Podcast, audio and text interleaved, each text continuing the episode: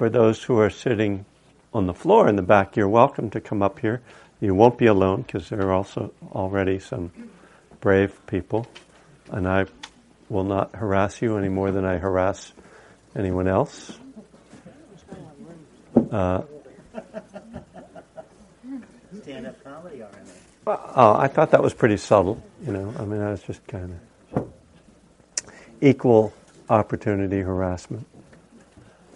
I'm sure you're, you'll harass me back. I trust.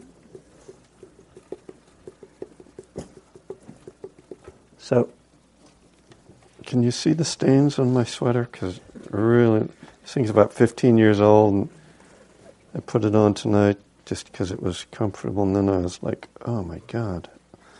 Because when you start getting old, you do start you start doing stuff like that. You, you know, you just you have stains on your clothes, and you just there's a lot of drooling going on, and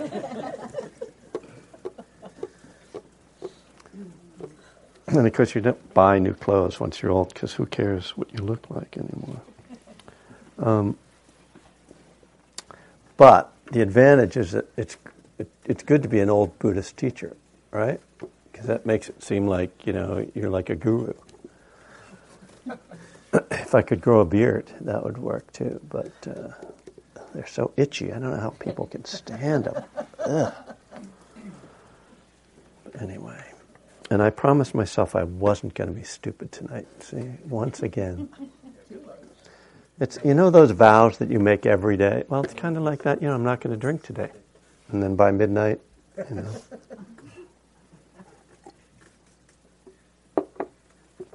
Well, uh, for those of you who are here for the first time, uh, uh, actually for all of you, I am Kevin Griffin, and this is called uh, Dharma and Recovery. This is a monthly class that Spirit Rock has been uh, supporting for uh, some many years now.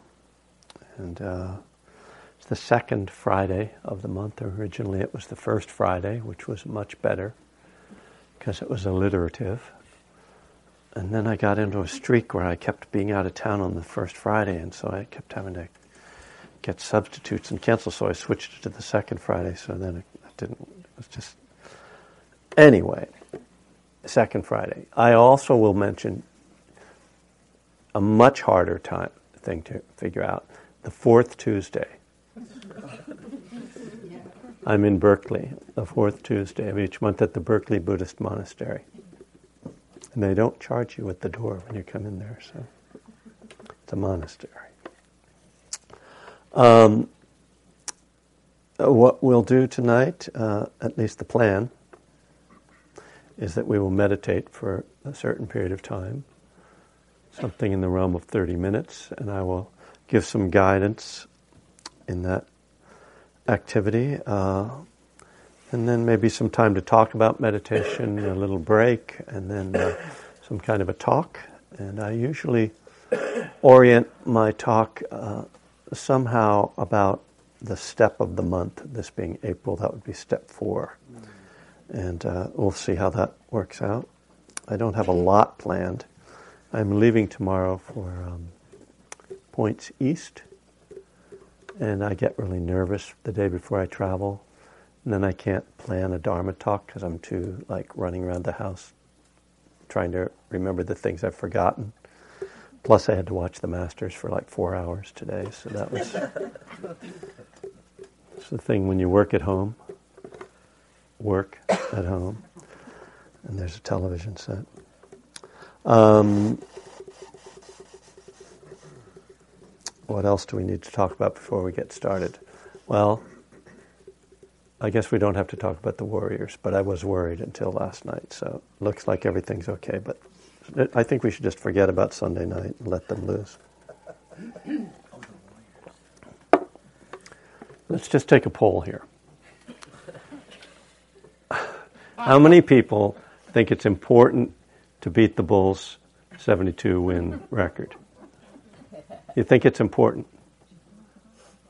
I mean, like, what's more important? You know, to get rest? How many think people think it's more important to rest the starters than it is to, to win the get the record. I think there were more people who wanted the record. Uh, it's interesting. Uh, Are there any other choices? Uh, we don't care about people who don't care. that would be the other choice.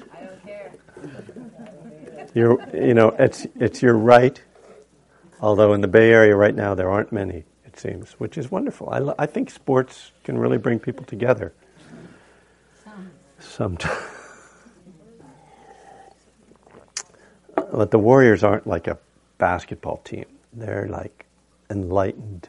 they are. They're like martial artists. It's like crouching tiger, you know, flying dragon, the way they play, right? It's just incredible. You have to watch them for the spiritual experience.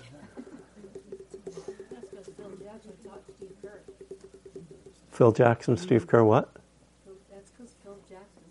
Right, exactly. Uh, Steve Kerr is a meditator, and he, and I believe he does train his players in mindfulness. And uh, I don't think it's a coincidence that Steve Kerr was on the team that won the 72 games, and now he's on, coaching the team. Okay, I'm sorry. I know some people just are like, I didn't come here for this.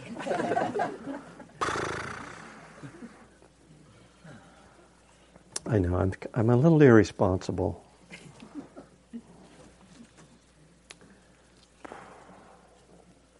But I don't drink or use anymore. So that keeps me out of major trouble. The, the, big ones, you know. I haven't been arrested in a while. I have gotten tickets for, you know, going through a stop sign, but I don't think that counts, right? I mean, in sobriety, you know. We still speed. Okay, so um, maybe I should talk about something here. Flyer, five day retreat, June, with me.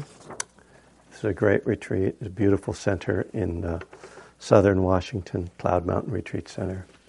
And uh, we do a lot of meditation and we do some step work and have meetings and uh, and then a wonderful qigong teacher.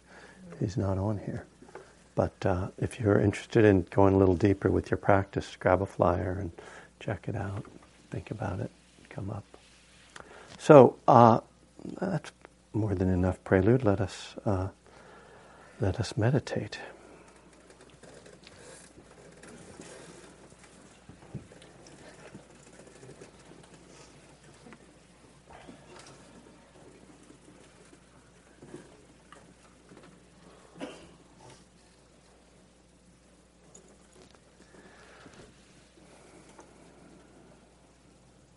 Gently closing your eyes or lowering your gaze if you're not comfortable closing your eyes. And just bringing the attention into your body, letting your awareness come into the body.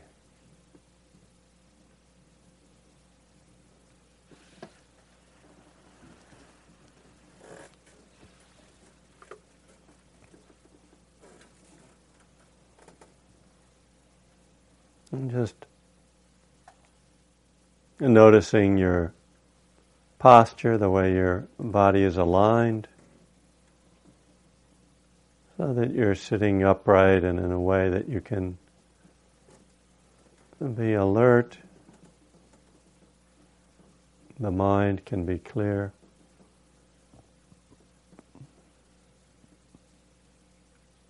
But still that you're comfortable and able to relax.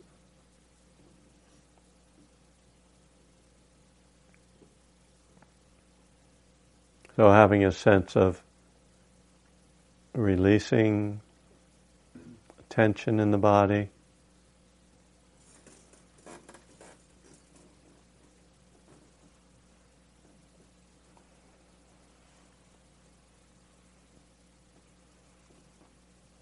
Relax the facial muscles, the jaw, the small muscles around the eyes, the forehead.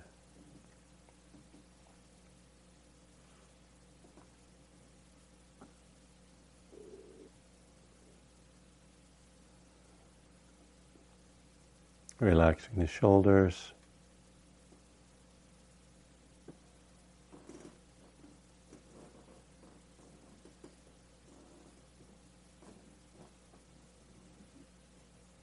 Softening the belly, letting the breath move deeply into the belly.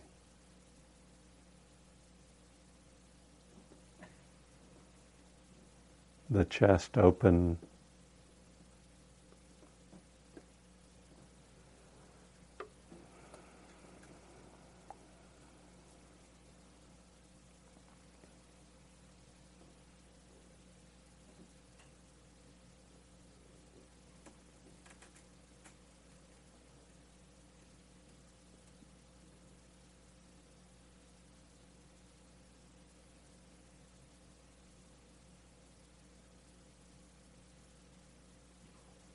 And noticing where in the body you feel clear sensations, where you can be particularly aware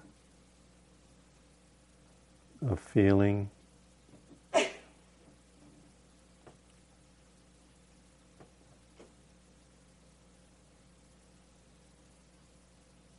And then also noticing where you don't feel much at all. So just kind of scanning your body to notice these differences.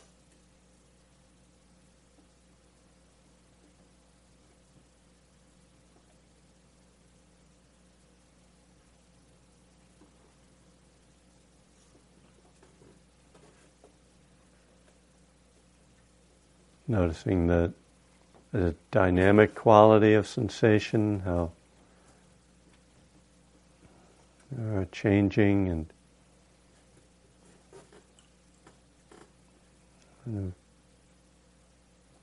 all kinds of movement in the quality of sensations, and there may be pulsing or throbbing, there may be tingling, maybe a feeling of heaviness or lightness.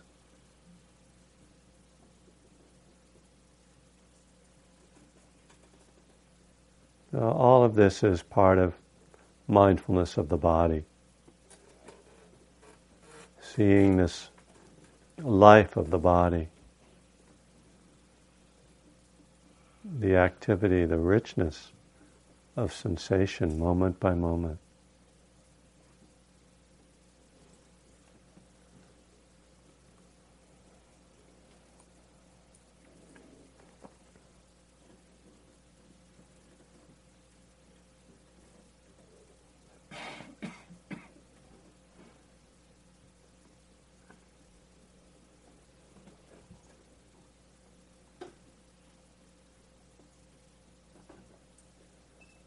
Know, we use the breath as a central focus.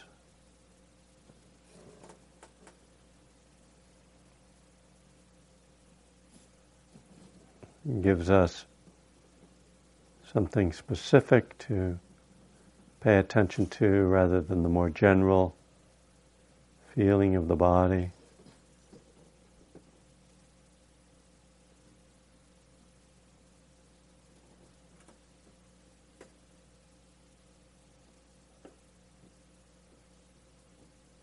You can pay attention to the breath at the nostrils, where the air comes in and out, or at the belly as it rises and falls.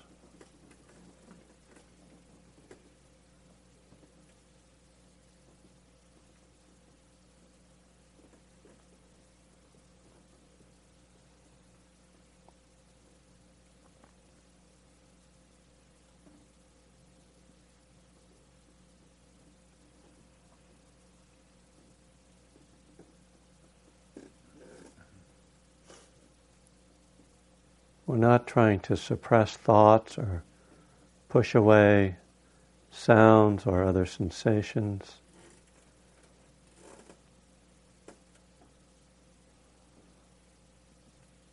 All of those things are natural experiences that can be noticed with mindfulness. So when the attention to the breath is interrupted or the mind drifts off, we just notice that. Acknowledge it. And gently come back.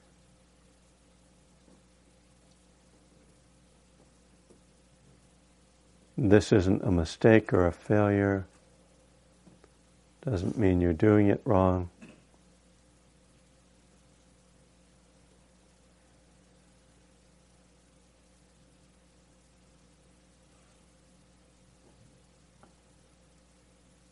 For some people, sometimes, the mind will be able to stay with the breath. But much of the time, most people find that the mind wanders quite a bit. Even so, making this gentle effort to come back repeatedly to the breath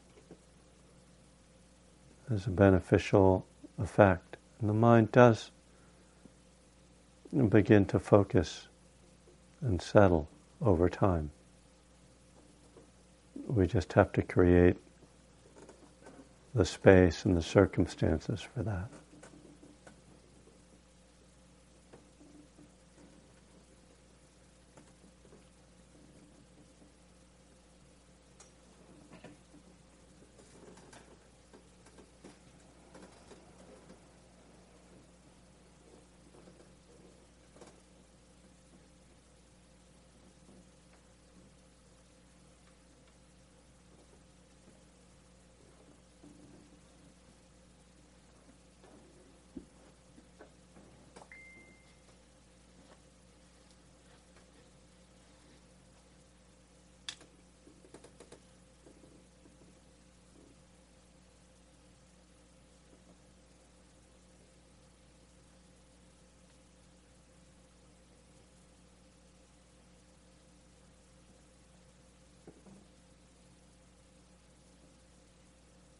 We also use the breath for its calming quality.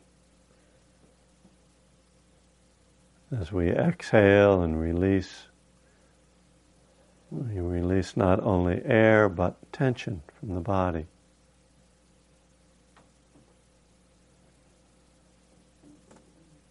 So when we find ourselves tense or mind running off a lot. We focus particularly on that calming exhale to bring ourselves back.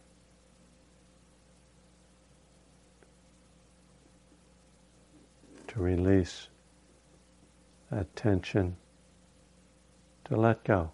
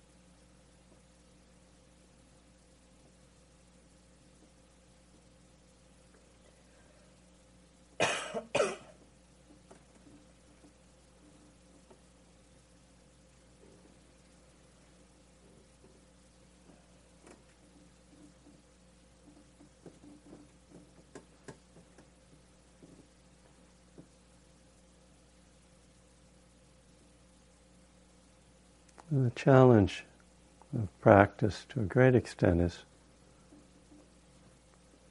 how to engage and make an effort,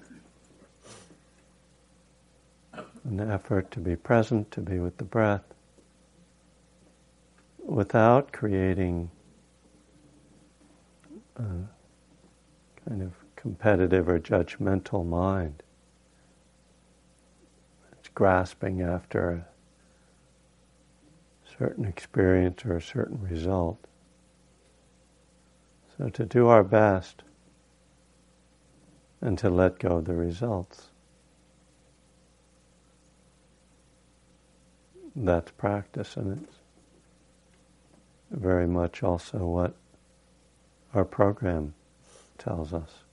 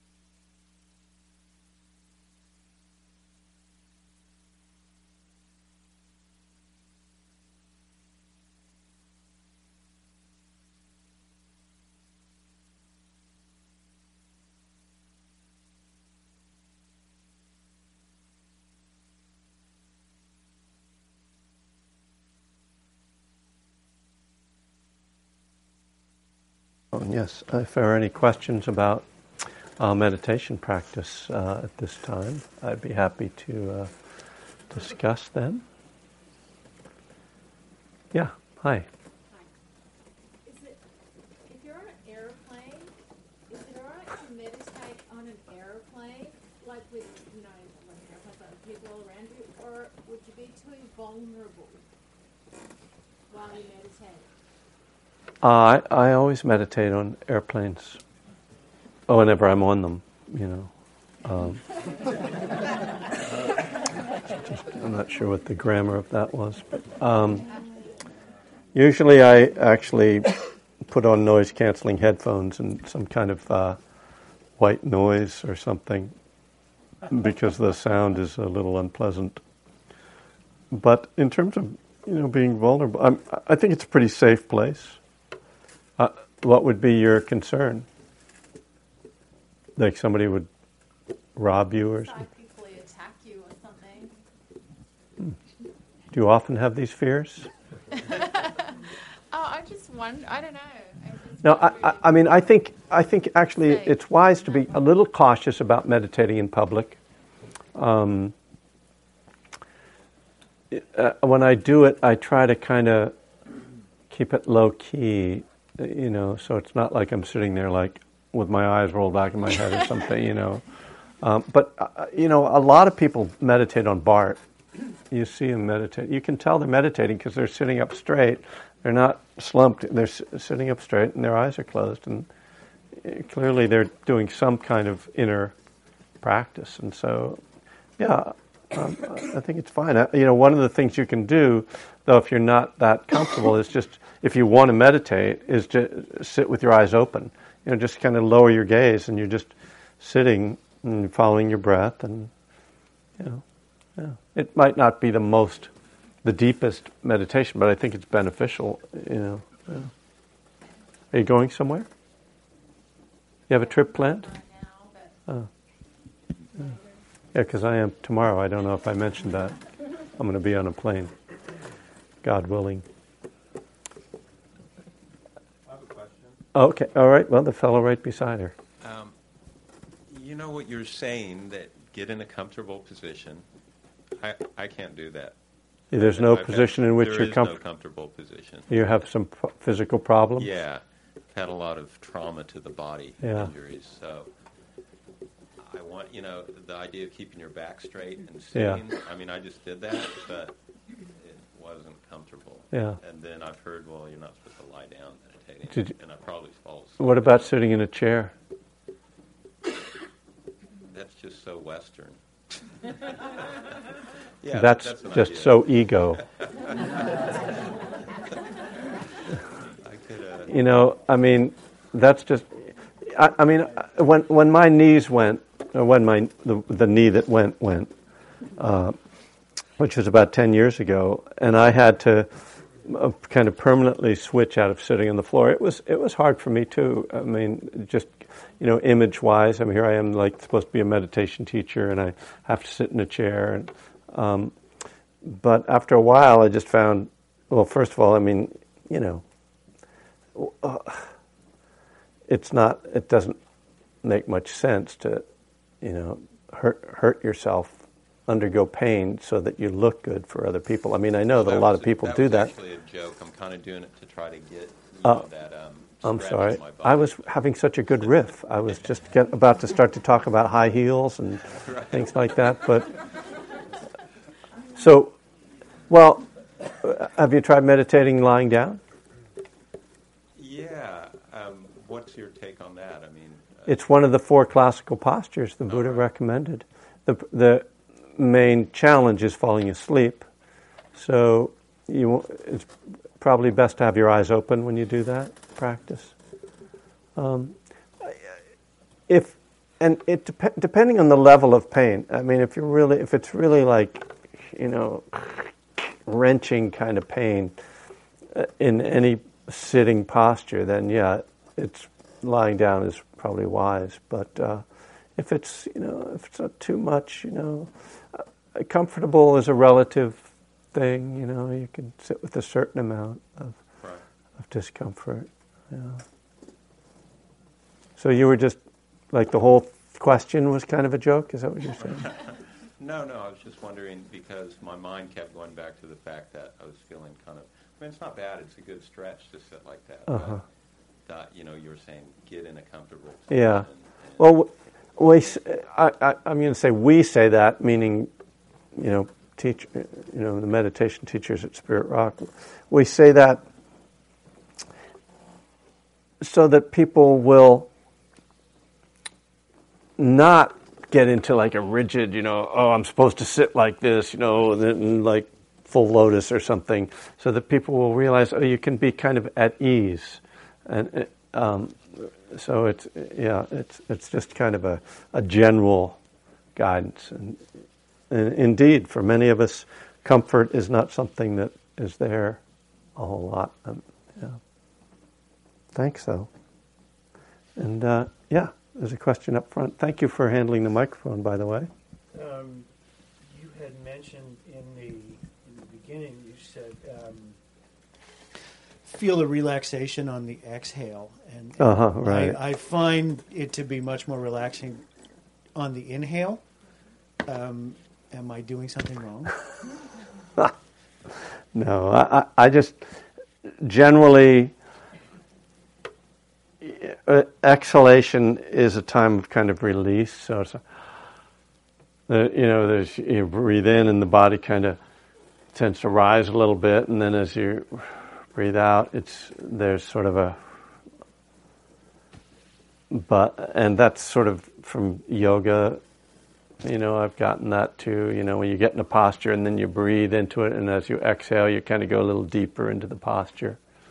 Um, but it's, uh, you know, if that's how you feel it, it's, that's fine. It's, it was, I was mainly trying to, trying to uh, point towards the idea of using the breath as a relaxation tool. So if it works on the inhalation, great.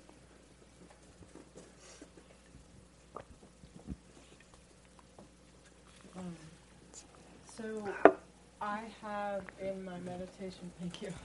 In my meditation practice um, at home, I I show up here and I go into this zone, which is not common for me other places. Didn't happen quite as much tonight because my mind is really active. Um, I can't quite tell if it's sleep. You know, it's it seems to. I mean, the last time I was here, I you know kind of fell Uh-huh, off right. my chair a little, but it doesn't quite feel like sleep, and I don't know if that's something to shift and Yeah. get myself out of. Well, without hearing more about it, I'm going to guess that it's what we call sinking mind. Actually, the Tibetans use that term. Do you know that term? Do yeah. So if it if you're talking about kind of a state that's kind of pleasant and dreamy, and there aren't really you don't feel like you're really thinking, but there's kind of There's visual, you know, Yeah. there's just like dreamy visuals. so that it's not considered a productive state. So it's it's wise at, at that point to try to you know strengthen your posture, take some deeper breaths, maybe maybe even open your eyes and just kind of snap out of it a little bit. It's just the peace of this place, or maybe your voice. What? yeah. I don't know what it is, but it doesn't happen No, often. Yeah, and you know it, it gets kind of warm in here when there's a lot of bodies in here, and and uh, yeah, uh, it, and it's and it is uh, a pleasant thing, and you you know so it can be hard to pull yourself back from that. Um, but you know, trying to figure out like causes, it's just it's just happening. It's you know, it's not nothing to. What's more what's more important is to work with it, and uh, yeah. Thank you. Yeah, thanks for asking. So, 'Cause that's very common. I know. I'm sure a lot of people have experienced that.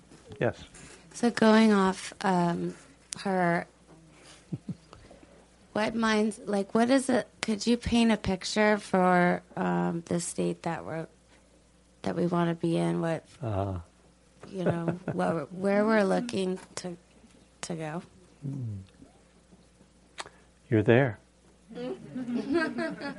We're not trying to go anywhere exactly, and that, and I appreciate that uh, question because I think it's a it's a natural inclination for us when we do meditation to kind of have the sense that something's supposed to happen, you know, and and that there is some state that uh, is kind of like the meditation place that that people get to.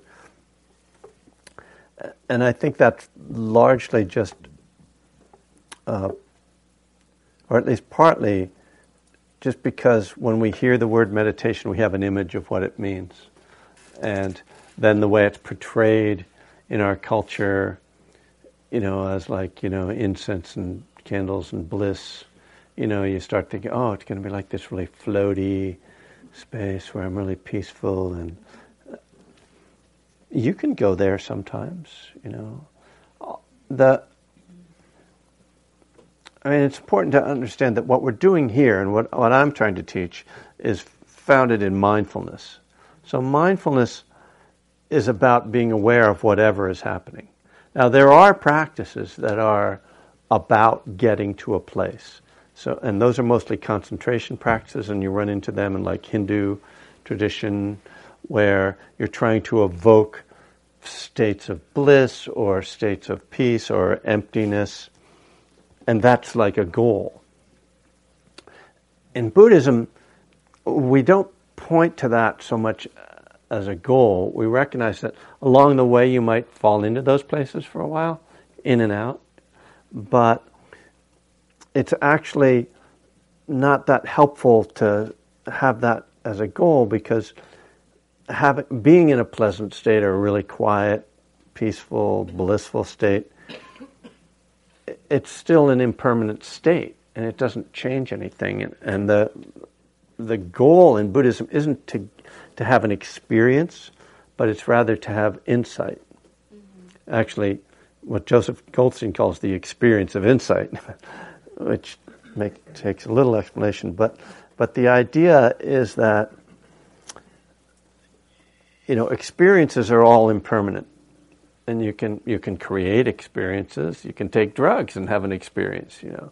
But what we're trying to do is change our whole way of relating to our minds and to the world by seeing what is really true, seeing the cause of suffering, seeing how everyone shares those experiences, seeing how nothing can be held on to, uh, so that uh, seeing how the places where we get stuck.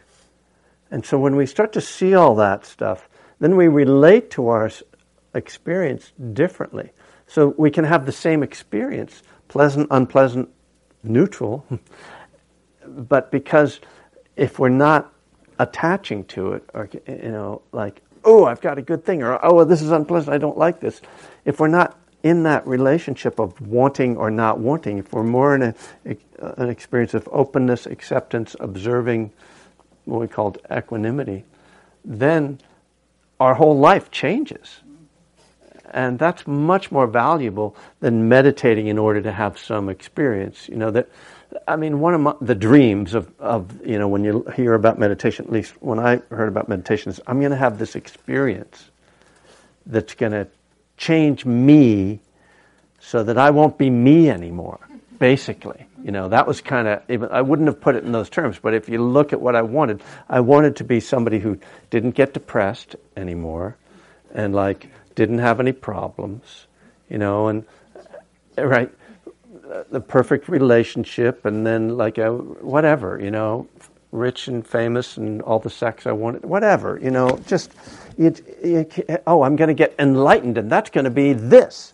But really, it's like that's an image, that's a fantasy. You know?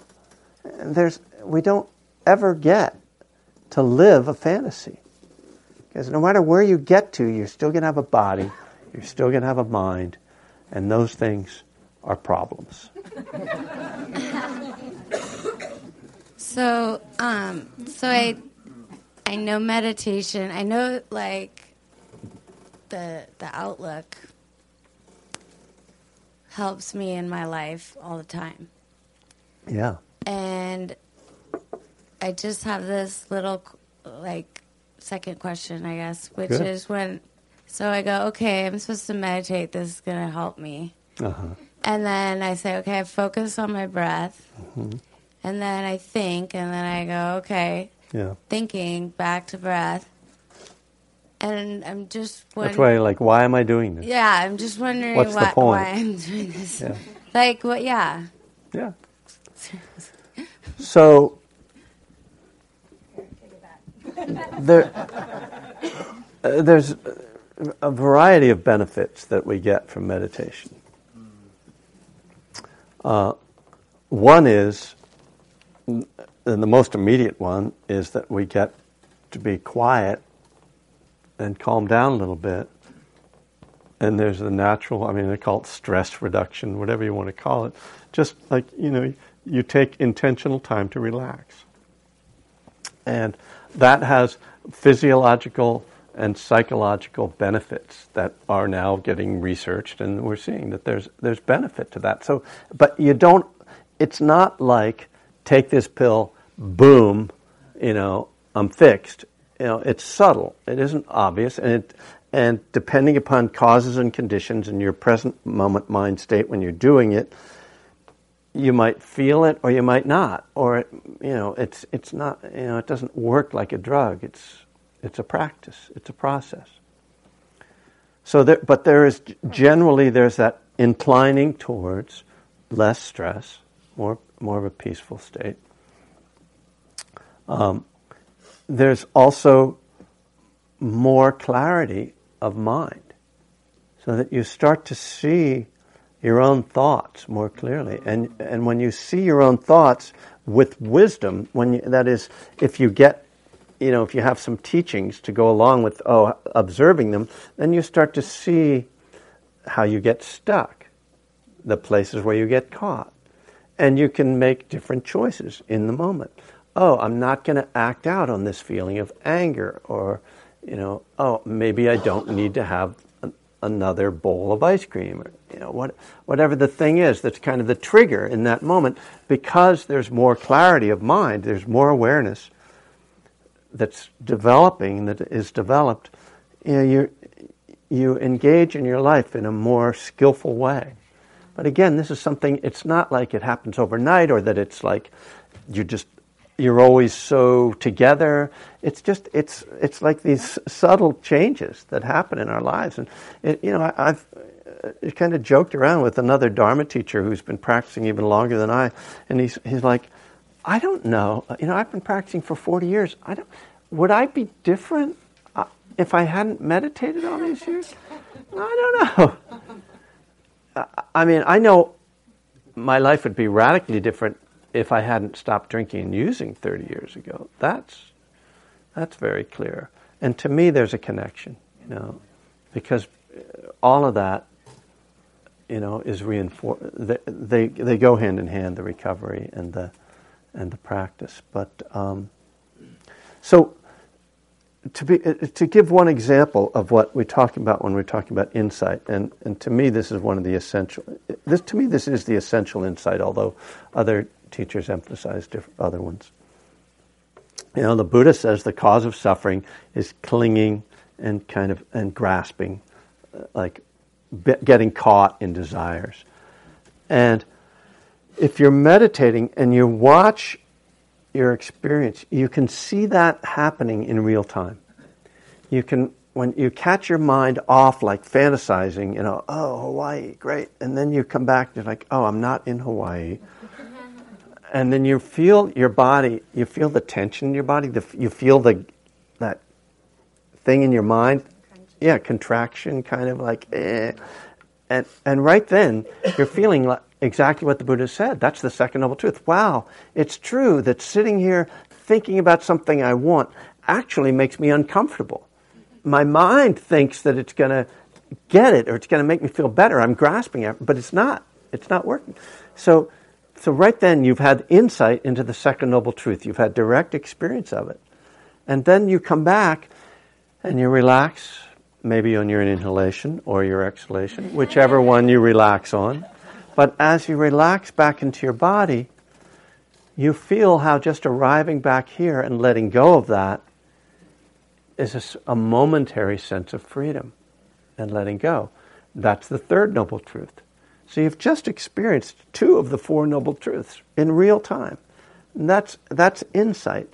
And then what we want we do with that is we try to remember that and we try to reinforce that insight and see all the times oh there i go again you know let me pulling back and just so that our lives become less about chasing after satisfaction and more about letting go so that seems like a good point at which to uh, take a break so uh, we'll take about eight or ten minutes and meet somebody, say hello to someone, uh, be friendly, and we'll come back and ring a bell in a few minutes. Thank you for listening.